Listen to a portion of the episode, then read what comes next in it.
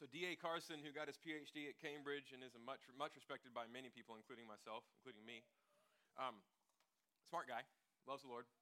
He calls verses 18 through 22, the, the bit that closes this passage out that Chase just read, uh, one of the hardest bits of the New Testament to understand. So that's, so that's that.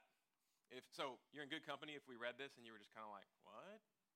Uh, Karen Jobes, a commentator that I quoted a lot last week, first rate scholar, loves Jesus. She said, even among today's interpreters, this passage has the reputation for being perhaps the most difficult in the New Testament.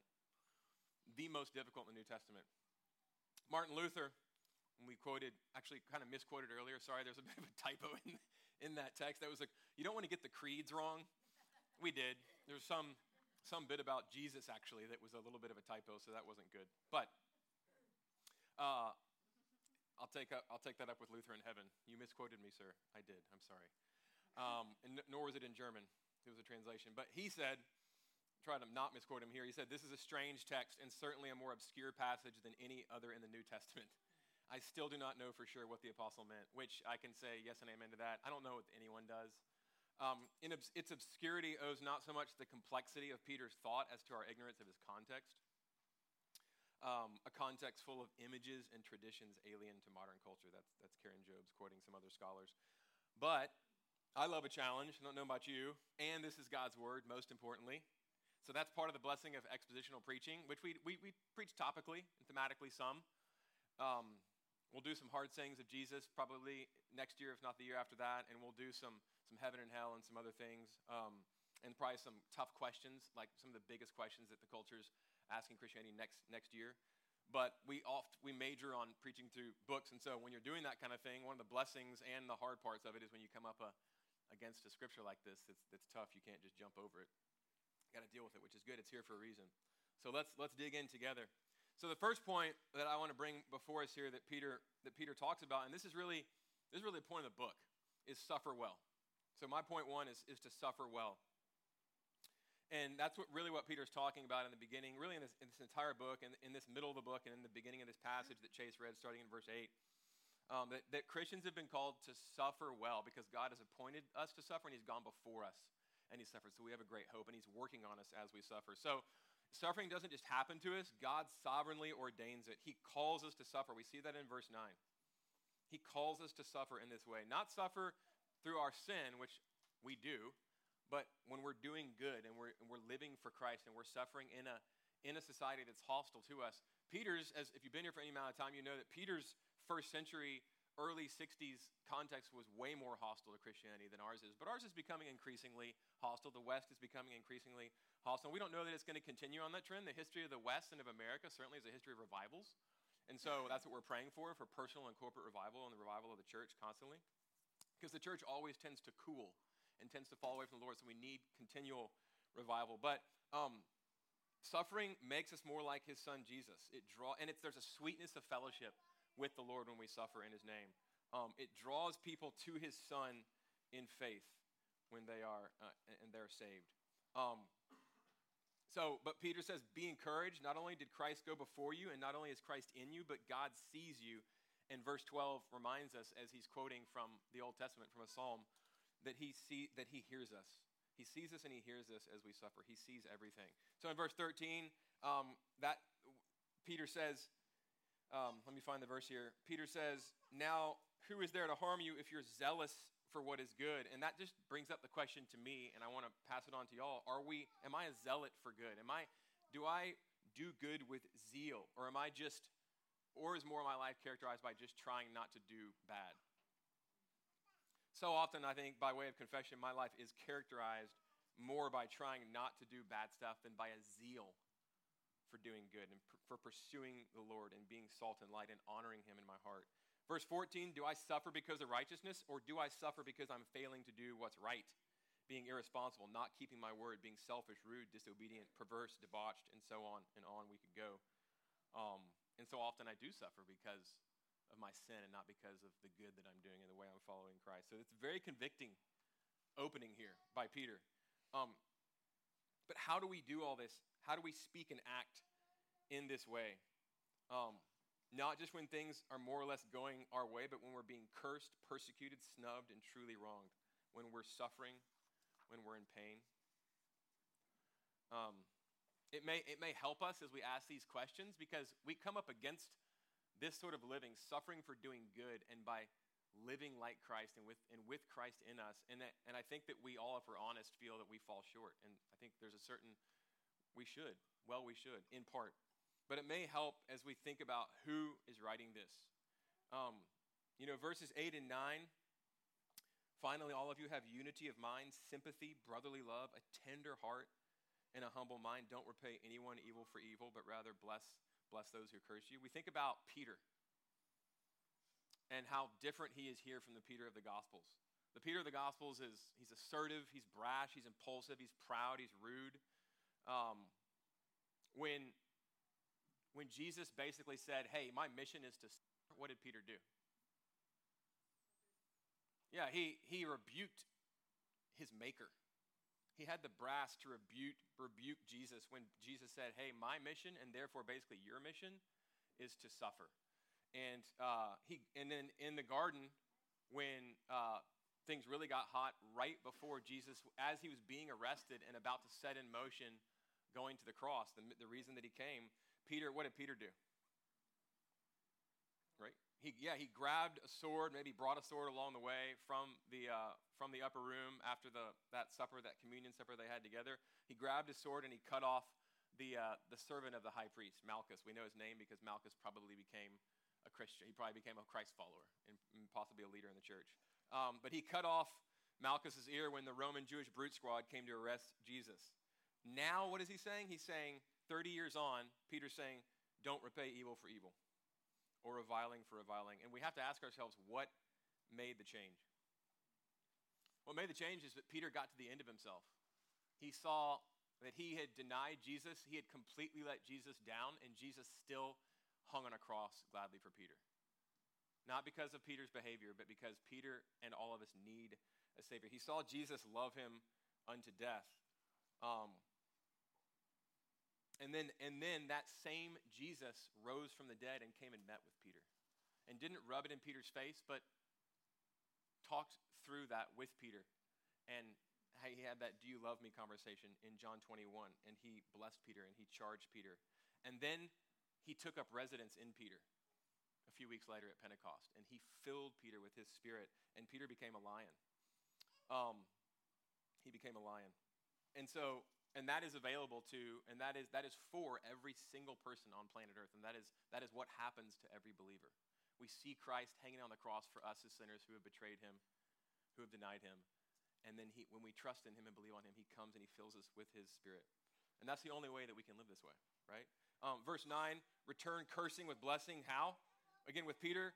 We, with peter we cursed christ. He became jesus became our curse even as we cursed him and in becoming our curse, in becoming a curse for us, Jesus blessed us. He spoke blessing over us and he said, Father, forgive them. They don't know what they're doing. And that's, that was for us. That was for us.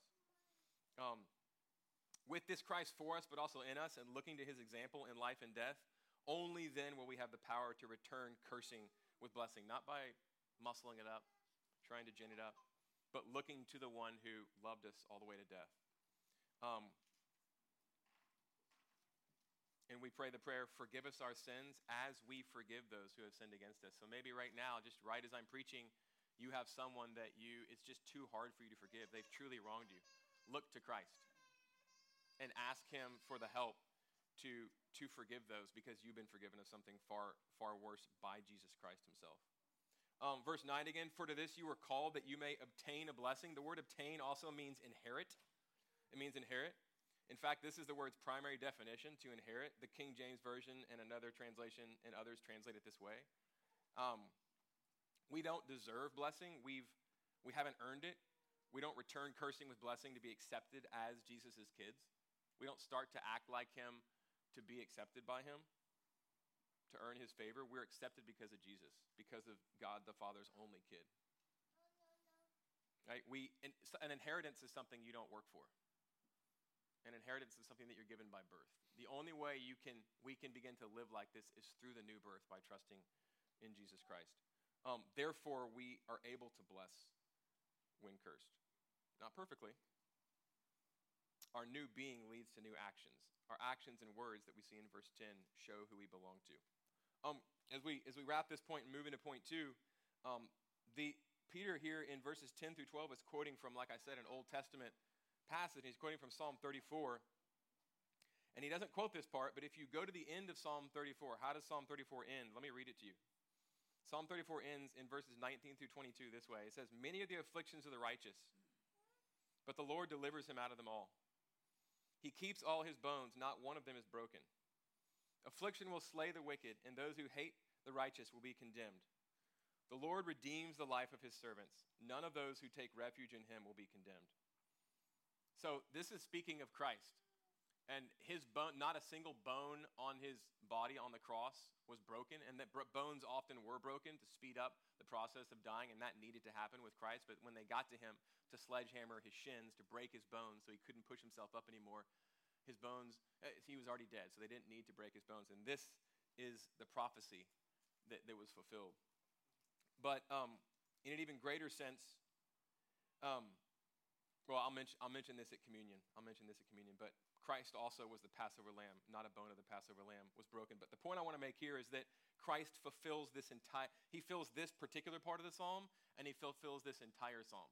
He's the one who return, he's cursed by us, and he returns it with blessing. He's the one whose bone wasn't broken. And so his death counts for you when you look to him by faith, but his life also, his righteous life also counts for you, is pushed into your account when you trust in him. His death takes away our sin, but also his righteous life counts for you. Um, and he's the one that brings us, as Peter says, to God. Um, he died in our place, but he also lived in our place. Um, so only as he lives in us, as his righteousness becomes ours by faith, can we begin to embody all these commands that Peter is enjoining us to obey. Um, it's Christ fulfilling the scriptures for us. It's Christ fulfilling the righteousness God requires for us. It's Christ becoming the sin sacrifice that, that we ought to have offered, but that he did in our place. So that's, that's point one. Um, point two, let's move along. Set apart Christ as holy, getting into verses 14 and 15.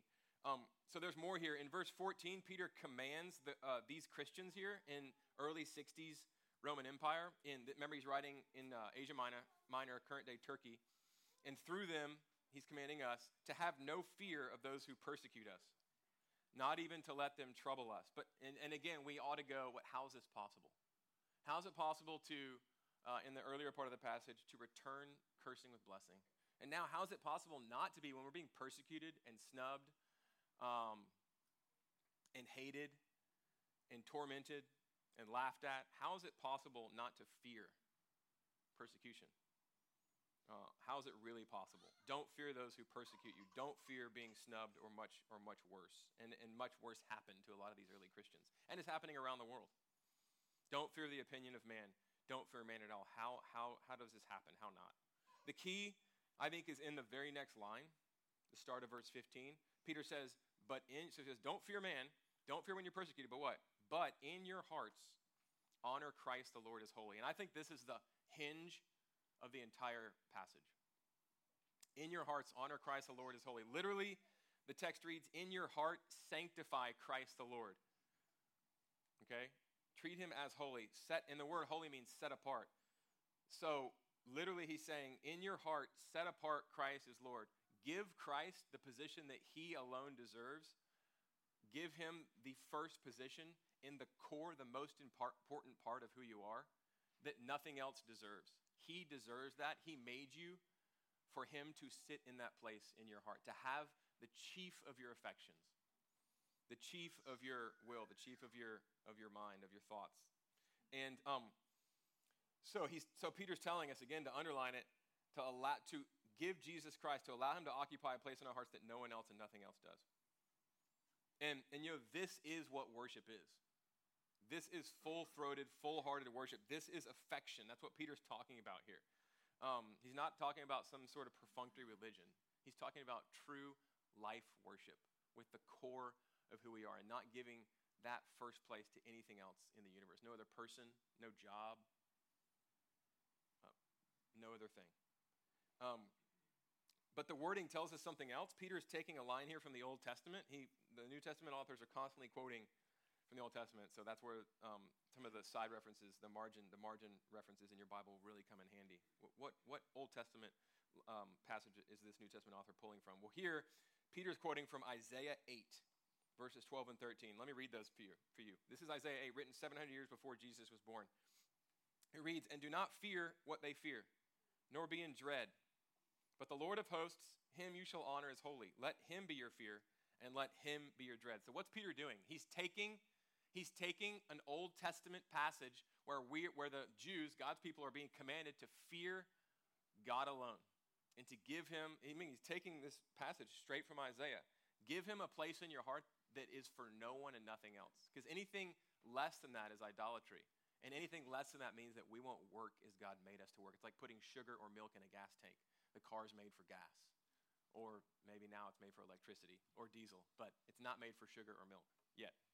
We'll leave that to Willy Wonka. Um, but what is Peter doing? He's, he's taking uh, Jesus Christ and he's inserting that.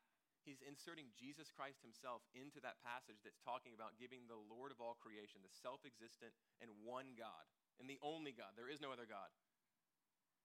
That place in our hearts, he's saying that's Jesus.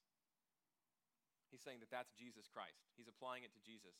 So when we okay, let's let me unpack, let me apply this. When we realize that the one self-existent, all-powerful God of creation is Jesus. Fully. I was reading in my quiet time this morning in Colossians, I think it was 2, the fullness of divinity is in him. He is fully God and became fully man for us to bring us to God, as Peter says. This self existent one, this one God and creator of all things who made each of us, died for us. He became, willingly became a curse on a cross and was pinned there like an insect, choosing to take the wrath of God for our sins that we deserve. Choosing to take our cursing and to give us blessing back. Choosing again to take all that separates us from God so he could bring us to God. Choosing to give us his righteous life and record. Um, so when we realize that he rose, he did this for us, and he rose from the dead and reigns now and will return, as we're going to get to in point three, and as Peter finishes in that weird Noah passage, um, he, and that he will return to be with us and to make all things new, we will not fear man or persecution or suffering, or it will lessen. That fear in us will truly lessen as we, as we let the penny drop more and more and more, as we contemplate with our minds and our hearts and everything that we are as we remind each other throughout the days and the weeks and the years that God Almighty hung on a cross to take the curse that I have earned and to bless me. And that He's alive. He rose from the dead, defeating death and hell, and showing that His payment for you was accepted by the Father. He didn't pay for Himself on the cross, He didn't have to. His record was clean. He paid for you. And the resurrection is empirical proof that the Father said, accepted for anyone who looks to Jesus. He's reigning at the right hand of power, at the nerve center of the universe, and the next event in history is his return in power to bring to himself all, and that's how Peter finishes to bring to himself all who are his and to get rid of sin and evil and to recreate all things as he's doing even now. But he's going to finish that work.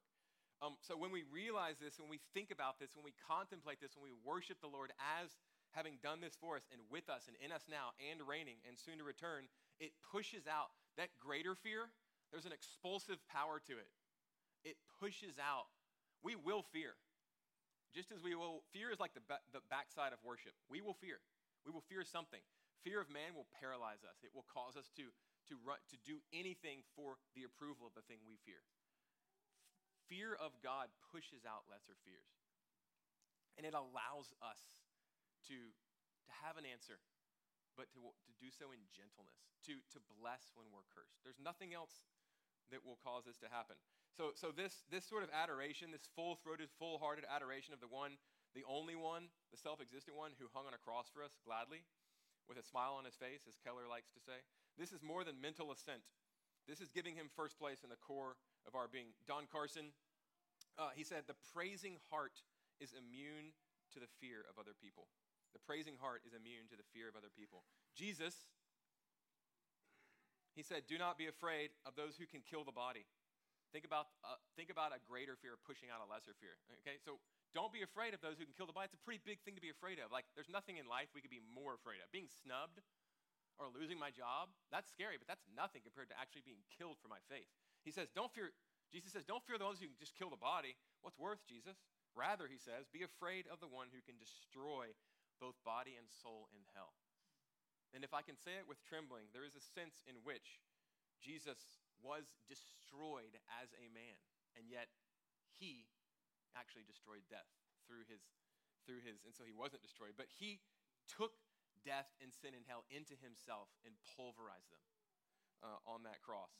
Um, so so great is his love for us. Um, so what is more though there's this related bit about sharing our faith and it flows right out of this injunction to honor christ the lord as holy to give him first place the place that nothing else has in our lives next line right after that is always, it's this fridge magnet verse. I call it a fridge magnet verse. I'll explain myself in a second. The next line is always being prepared to make a defense to anyone who asks you for a reason for the hope that is in you. Yet do it with gentleness and respect, verse 16, having a good conscience, so that when you are slandered, those who revile your good behavior in Christ may be put to shame. So all they can say, only bad things they can say are good things about you. Ways in which you're imitating the Lord, praising the Lord, sharing your faith like crazy, right? Can you imagine if we live like that? Lord, would you, would you make it so? Verse 17, for it is better to suffer for doing good, if that should be God's will, than for doing evil. So again, I call this a fridge magnet verse. Why? Because you've heard the phrase, but like it's it's a ver- one of those great verses that you can we we take out of context, which is totally fine. You can't put an entire book of First Peter on a fridge, but it's a great verse about sharing your faith, doing it fearlessly, but doing it with gentleness and respect, but always having doing it reasonably, always having um, re- good reasons ready to to explain why we, why we trust in Jesus Christ as Lord and Savior. But um, a lot of times, because of that, we, we memorize the verse, but we kind of think about it in isolation. But it's here in 1 Peter. And so um, we should always be prepared to defend the faith reasonably and respectfully. So, to put it in a nutshell, defend the faith, but not defensively. But notice the context. It flows out of Peter, and I don't think I realized this until this week. It flows out of Peter telling us that Jesus should occupy a place in our hearts that nothing else does. So, what's, what's the point? Let me apply this in two ways. One, first point, fear of God, as I've said, um, fear of God displaces fear of man and empowers our witness. What keeps me, let me, let me put it this way. I haven't, I don't think, said this yet. What keeps me so often, if I'm honest, from sharing the best thing in the universe, God died. There is no way to be reconciled to God except for this one way Jesus. He's made a wide open way for anyone regardless of your background, regardless of your sin, to come straight to Him. It's the best news in the world. There's nothing you can do other than to come to Him and trust in Him. He's done everything. But um, honestly, what keeps me from sharing often isn't that I don't know enough. I think we tell ourselves, like, I'm just going to take one more class. I'm just going to get one more degree. I'm just going to study a little more. Like, we never, but really underneath that, the reason that I don't share is because I'm afraid. I'm afraid that it's going to hurt our friendship. I'm afraid that they're going to hate me. I'm afraid of the persecution in whatever soft or hard way I'm going to experience. It's fear of man. I'm afraid people won't like me when I share. So I'm, I'm more concerned about them liking me, so really that's about me, than I am about them having a chance to be saved from hell. I mean, I say out loud it's embarrassing, but that's, that's what's happening.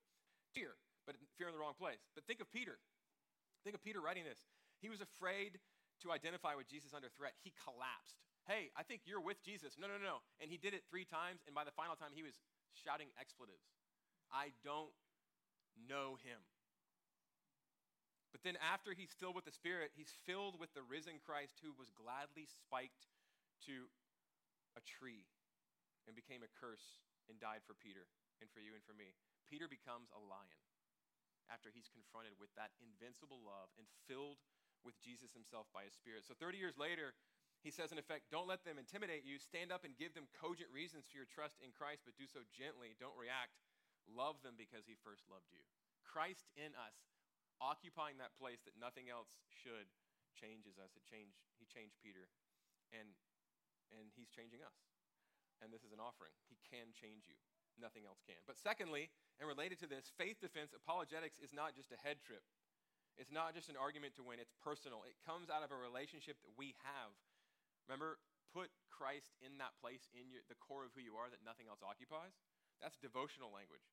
Um, it's the defining relationship of our lives, or ought to be. It's, um, it, it saves us. He saves us. It's the relationship of our greatest affection. So our faith defense isn't just advocacy. It's not just reasons to believe. It's actually witness. It's actually telling people, come meet the one who is more beautiful than any other being or thing on earth, and who loves you with an invincible love and died on a Roman cross and took the wrath of God to show it. Oh, and he's alive and he's in me. And let me tell you about this wonderful, let me tell you about this wonderful Savior. Alexander Maclaren, uh, a Scottish preacher in the 19th century, looking out over his congregation one day, he was shocked to see a well known skeptic in the audience. Maybe may have one of you out there, which is fine. The man told Maclaren that he had decided to become a Christian. He probably said, I've decided to become a Christian. Um, I wish I could preach the entire sermon in this accent, but I'm not going to. Um, the preacher asked which message had brought the man to that decision, and the former skeptic replied. And Maclaren was a famous, he was, he was, a, he was a fire breathing, in a good way, Christian preacher. Um, so he said, Which message of mine brought you to that decision? And the former skeptic replied, Your sermons, sir, were helpful, but they were not finally what persuaded me to become a Christian. A few weeks ago, as I was leaving church, I noticed an elderly lady with a radiant face. Because she was making her way with difficulty along the icy street, there's plenty of that in Scotland, I offered to help her. As we walked along together, she looked up and, uh, at me and said, I wonder if you know my Savior, Jesus Christ. He is everything in the world to me. I want you to love him too. He said, Those few words touched my heart, and when I got home, I knelt down and received the Savior. How wonderful is that? So, by the way, the word gentleness means not over, being overly impressed with a sense of one's self importance. That's straight from a, a Greek, high powered Greek dictionary. Not being overly impressed with a sense of one's own self importance. In other words, humble. So, C.S. Lewis described humility not as thinking little of yourself, but as thinking of yourself little. You just don't think of yourself that much because you're so focused on the Lord and other people. And um, so humble. But how do we get there? We get there knowing that Jesus died for me, a sinner who hated him, and is the reason he was crucified. Right? Dwelling on that. In classical Greek literature, this word gentleness, it's prautes if you're interested, is explicitly distinguished from anger and cruelty in extra biblical, ancient, classical Greek literature. Um, anger and cruelty, it's the opposite of those things, as it were. Um, things so sad, sadly so often involved in Christian faith defense. I can be angry. I can be even cruel as I'm defending the loving Savior, right? As I'm, I, as I'm ex- trying to explain my faith. I can feel defensive and backed into a corner, right? When I'm trying to defend my faith. Because the word here really is defense. So it's, it's hey, when, when, when there's a hostility around you, have an answer. You can be back on your heels and you can, you know, it's, it's hard not to.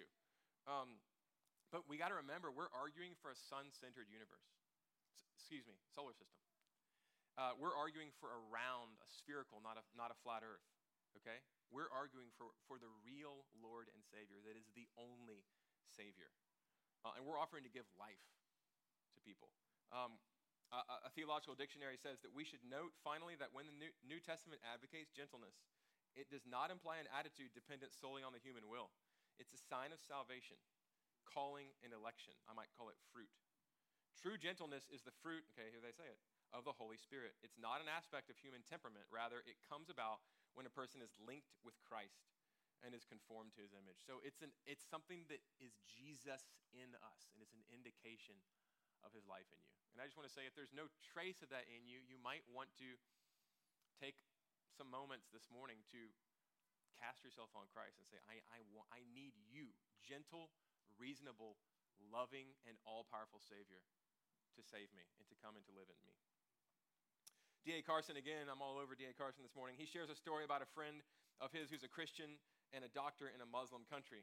And um, th- this woman comes to him, and her son had really gashed open his leg big time, and in his calf, actually.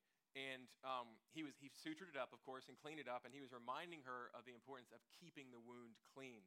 And then she volunteered in the midst of this, of this advice as he's tending to her son Sometimes I wish someone would clean my dirty heart.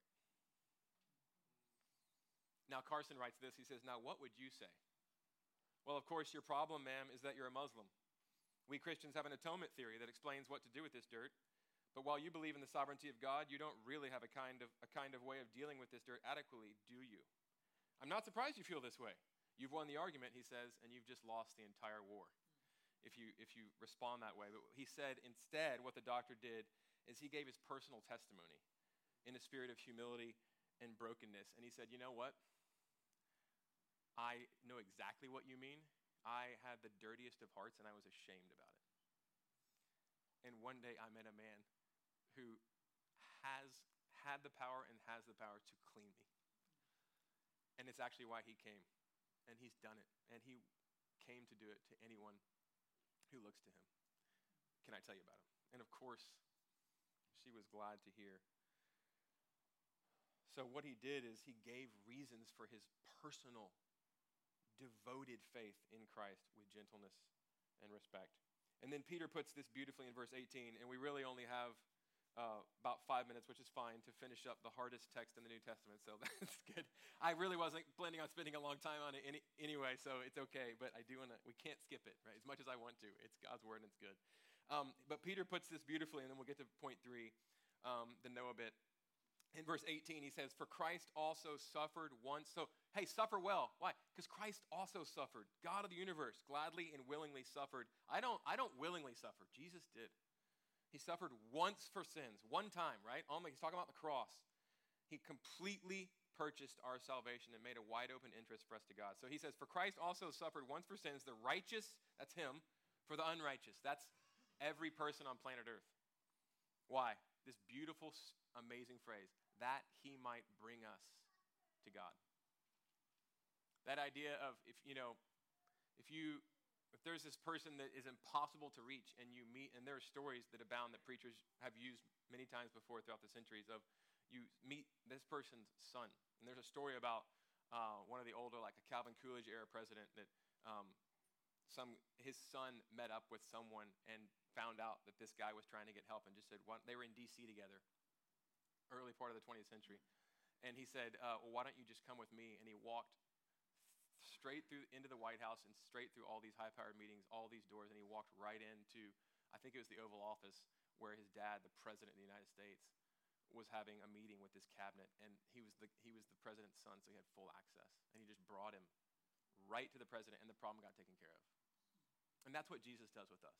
When we're with Jesus, when we look to Jesus, and we know that He has full access to the Father and He alone, He says, "I've come to say, come with me. I want to bring you to my Father." I want to bring you to my Father. Um, and so he does. But there, so there's more. This last tricky bit. Um, Peter and advances and completes his argument, but it gets boy it gets weird. Um, point three. Okay, he has brought us to God and reigns over all. Now, very briefly, like a stone skipping across water. Let's conclude with this point. He has brought us to God and reigns over all. That's really Peter's main point in this strange uh, section here. Um, so, first of all, let's be clear, and we're looking at verse 18 through 22. What is this talking about? Well, it's talking about death and resurrection. That's in verse 18. He's talking about death and resurrection, verse 18. And then in verse 19, it's tricky. You don't see it as much.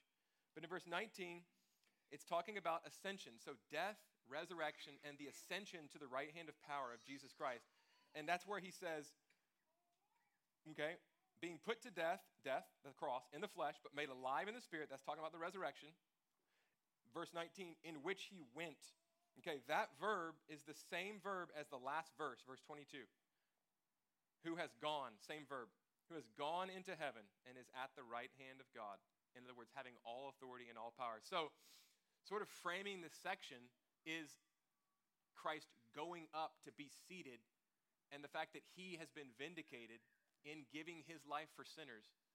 Now he has made a way for us to be seated with him, Ephesians 2, in power at the right hand of God the Father Almighty. So, what is, what is Peter talking about? Very clearly, not very clearly, but let me try to make it clear. He's talking about the, the, big, the biggies that Jesus came to do for us the death for our sins, the resurrection, all in verse 18, and then the ascension, verses 19 through 22. It's a frame, the ascension. He both went in verse 19 and then he has gone in verse 22. Made alive in the Spirit there at the end of uh, verse 18 is speaking not, it's not saying that Jesus became a spirit without a body made alive in the Spirit is simply talking about the fact that his old man, his old man, not sinful man, but his old man was crucified on the cross, and he rose a new type of human, unable to sin, impervious to sin, and the, to the power of death. And that is where we are headed if we trust in Christ. We will too be bodily resurrected. But Paul talks about the bodily, physical resurrection of Jesus in this same way, eh, with uh, being raised in the Spirit in 1 Corinthians 15. He ended an old order stained and broken by sin. He buried it, he crucified it, and with his resurrection, he began a new order, unstained and untouchable by sin, death, and evil. That's what Paul talks about in 1 Corinthians 15, and that's what uh, Peter is talking about here. Um, what is okay? What is Peter not talking about? What he's not talking about in this passage is descent into hell at any time. We actually get our passage in the Apostles' Creed. He descended into hell from this text, and it's a misreading of the text. Um, and that's I'm not the first one to see this. Don't worry. This is this is um, this has been seen for a long time. But we do believe that Jesus endured hell for us, but that he finished that work on the cross. Um, and this is not talking about a descent because, again, if you read in verse 19, what? In which he went, that verb, it would, it would have been a different verb. Uh, the simple and clear verb for he went down. It's not the verb for go down. He doesn't use that verb. He uses the same verb as he does in verse 22, where it says he's gone into heaven. He's talking about the ascent, the, the victory and the proclamation of the victory that Christ had at the cross. That was, that was uh, shown at the resurrection and where he kept after 40 days ascending to the right hand of power. So he's not talking about a descent into hell at any time, whether between the cross and the resurrection or after his resurrection. Again, Peter would have used a different verb in verse 19. He doesn't. When is he talking about? So, what is he talking about? What is he not talking about? Now, when is he talking about um, in, in verses 19 through 22? after, he's, ta- he's not talking about between his death and resurrection, some time where he went down and preached to, to, in hell. He's talking about post resurrection, during his ascension. What is he talking about there? His victory over sin, death, and hell. It's an announcement. What is this? It's an announcement to all humans, but also to all dark cosmic powers and to all angels of his victory and power over sin, death, and hell for us. He's overturned the old order and he started a new order that will never end. Um, now, to whom, as we get into the rub of this and then we close, who, to whom? Okay, to whom is he speaking? Um, to whom is Christ speaking as he's preaching, right? Ah, here's the rub, okay? So he's likely preaching to the demonic spirits being kept in some sort of prison since Noah's day. The ones mentioned in that really weird text in Genesis 6, verses 2 through 4, who forcibly took women as wives. Um, now, there's an alternate, there's an alternate um, there's an alternate explanation of this text saying Jesus, after his resurrection, went and preached to men. Uh, he went and preached to men who were being held, who had died in Noah's day, who were who were contra, who were against Noah and who were against the Lord and who were living evil lives and who got swept away at the flood. He went and actually, sorry, the, the, the alternate uh, understanding is that Christ, that Jesus rather, this is the other sort of real possibility, although I don't think it's this that Jesus in Noah's day, the pre incarnate Christ, in Noah's day was preaching, he was preaching through Noah about the way of deliverance. Um, just as we as Christians, with the Spirit of Christ in us, are preaching about the way of deliverance, which is not an ark, but it's the ark Jesus, through whom we pass through the waters of sin, death, and hell, safe in Christ, right? So, but there's good evidence now for us to, that they, like Augustine, who believed that, and others didn't have, that helps us to understand that this probably was Jesus um, preaching after his resurrection, during his ascension, to the fell powers in Noah's day um, about his victory. Okay, so why? The question is why, as I wrap. Noah was well known in Asia Minor. Remember, um, at this time Paul is writing in the, in the mid first century, Noah was like the, uh, he was the, he was the biblical figure that was the best known by, by Christians, by Jews, and also just in the wider world. Um, so Peter's writing in, in, he's writing this letter to churches in Turkey, but then known as Asia Minor. And so in this area, Noah was like the superstar. Uh, Karen Jobes writes this Noah was the most prominently known biblical figure in Asia Minor, even among its Gentile population. And there are a few reasons for this. One, because of the worldwide flood. Because of the flood, uh, they knew, they had this residual understanding that, okay, Noah, um, or Gilgamesh, but Noah. They knew about Noah. Secondly, though, there is a text called First Enoch. It's a non biblical Jewish book that Gentiles knew about, even if they'd never read. Um, and there's lots of language about in First Enoch about the things that Peter's talking about here. Okay, about these fell spirits in Noah's day. Um, and we have evidence for this. Thirdly, there are coins minted with Noah and his wife on one side, and the, the emperor, the Roman emperor at the time on the other side, that stretched through five emperors um, during and after this time period that we still have today um, that, that show us how well Noah was known. There are archaeological evidence. So Peter draws, what's Peter doing? Let's wrap this.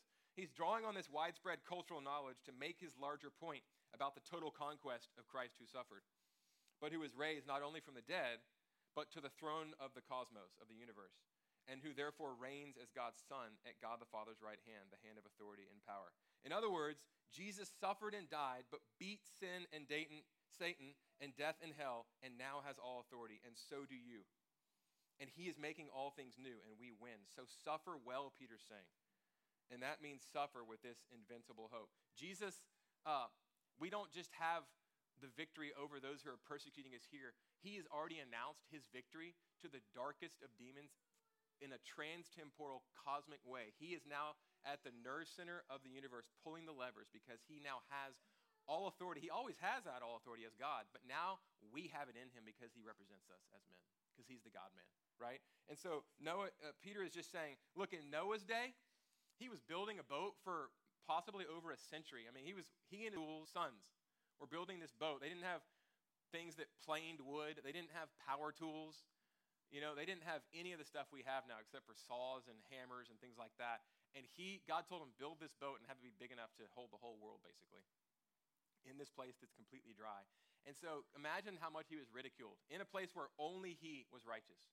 How much how much ridicule and, and torment and persecution he suffered and how alone he must have felt. And indeed, eight people were saved, and that's it. And then God started over with those eight people after the flood.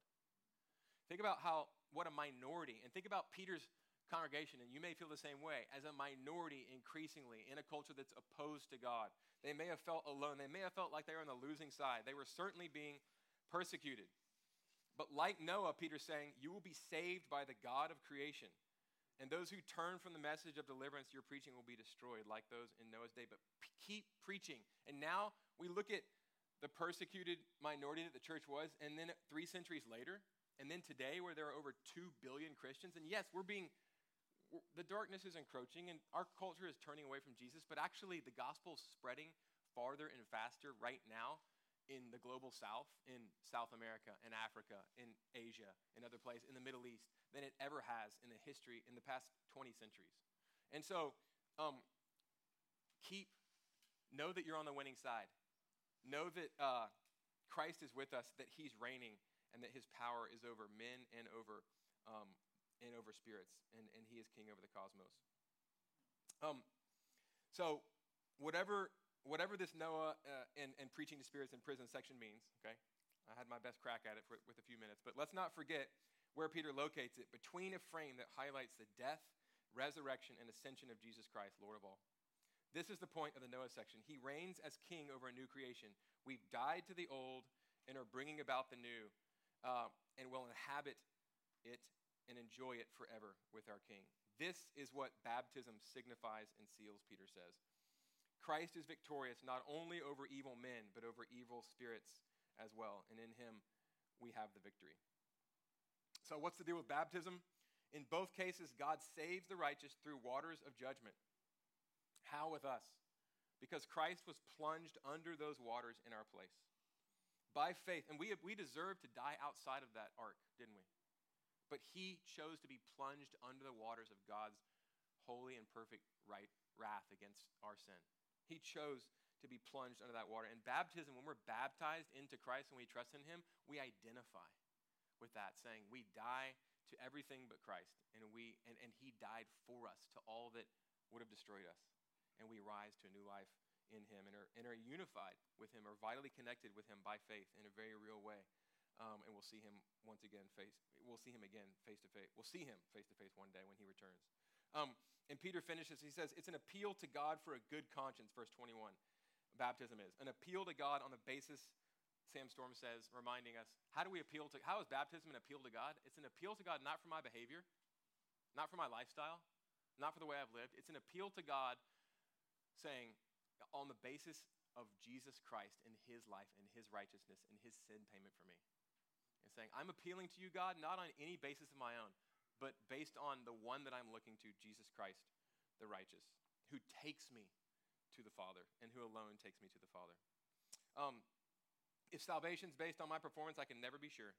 If it's based on Christ's work in person, his resurrection, ascension, and spirit living in me, that gives me a great assurance.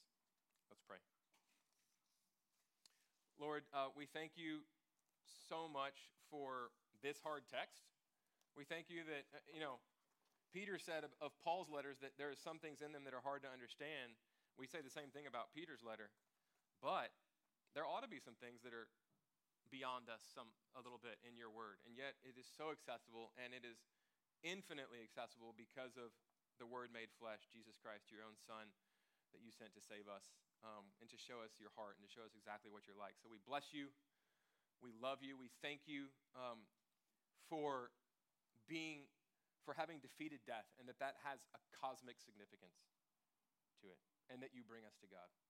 Um, so I pray that you would occupy a place in our hearts that no one else does, that nothing else does, and that that would give us a rooted and an invincible hope uh, and a gentleness and a respect and a reasonableness as we share, as we confidently and joyfully share the hope of the gospel with, with those around us, even if they're persecuting us. We were there too one, one, at one time. So we bless you, we love you, and we thank you for dying on the cross for us.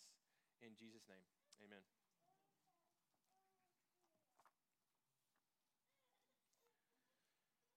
So, friends, I just wanted to, um, as a sort of facet of this of this communion um, time, as we move from from uh, preaching the word to tasting the word, as we do every Sunday, I uh, I just wanted to m- touch on that part in Psalm 34 where it says, "You keep all his bones; not one of them is broken," talking about the Messiah.